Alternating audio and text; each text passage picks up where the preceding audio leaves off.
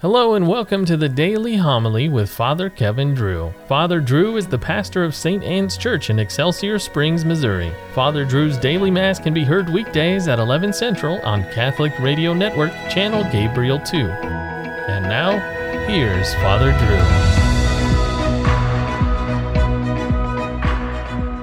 Drew. A reading from the book of the prophet Jeremiah. The word of the Lord came to me thus Gird your loins, stand up and tell them all that I command you.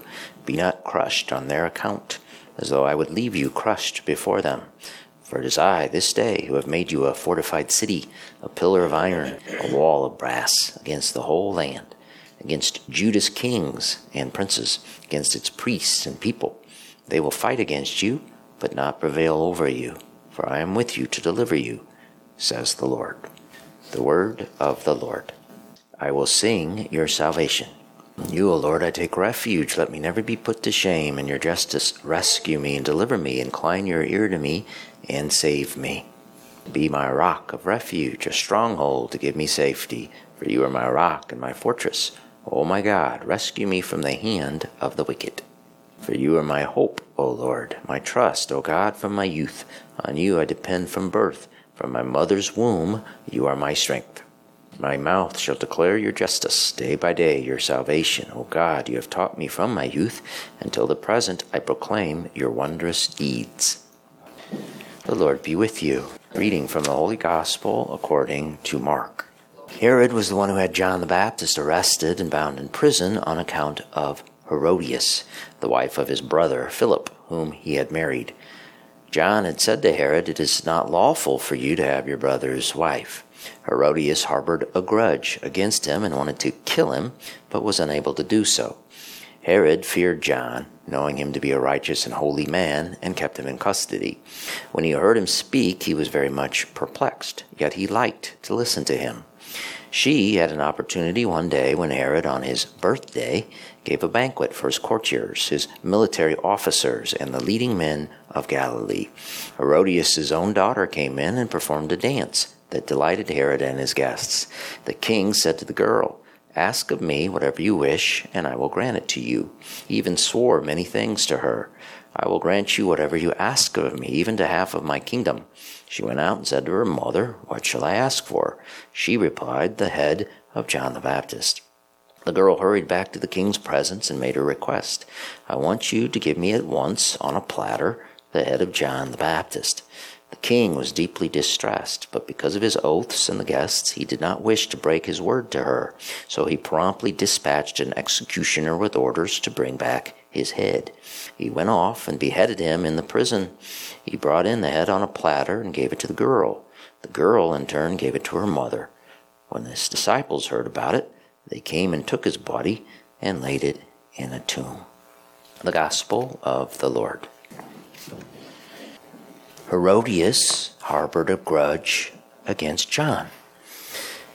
She needed to remain safe in her adultery, so she wanted him dead. Her problem was her live in partner, Herod Antipas. Well, he kind of liked John. He liked listening to what he had to say, even though he really couldn't understand him. Anybody who was anybody was at Herod's birthday party. All these important, influential, wealthy people who wanted to see and be seen, they came to Herod's palace. Herodias had finally found her opportunity to rid herself of the troublesome prophet who had called her out for running off with her husband's brother. She had a secret weapon at her disposal. That weapon was her daughter, Salome. Salome was the daughter of Herodias' real husband back in Rome, Herod Philip.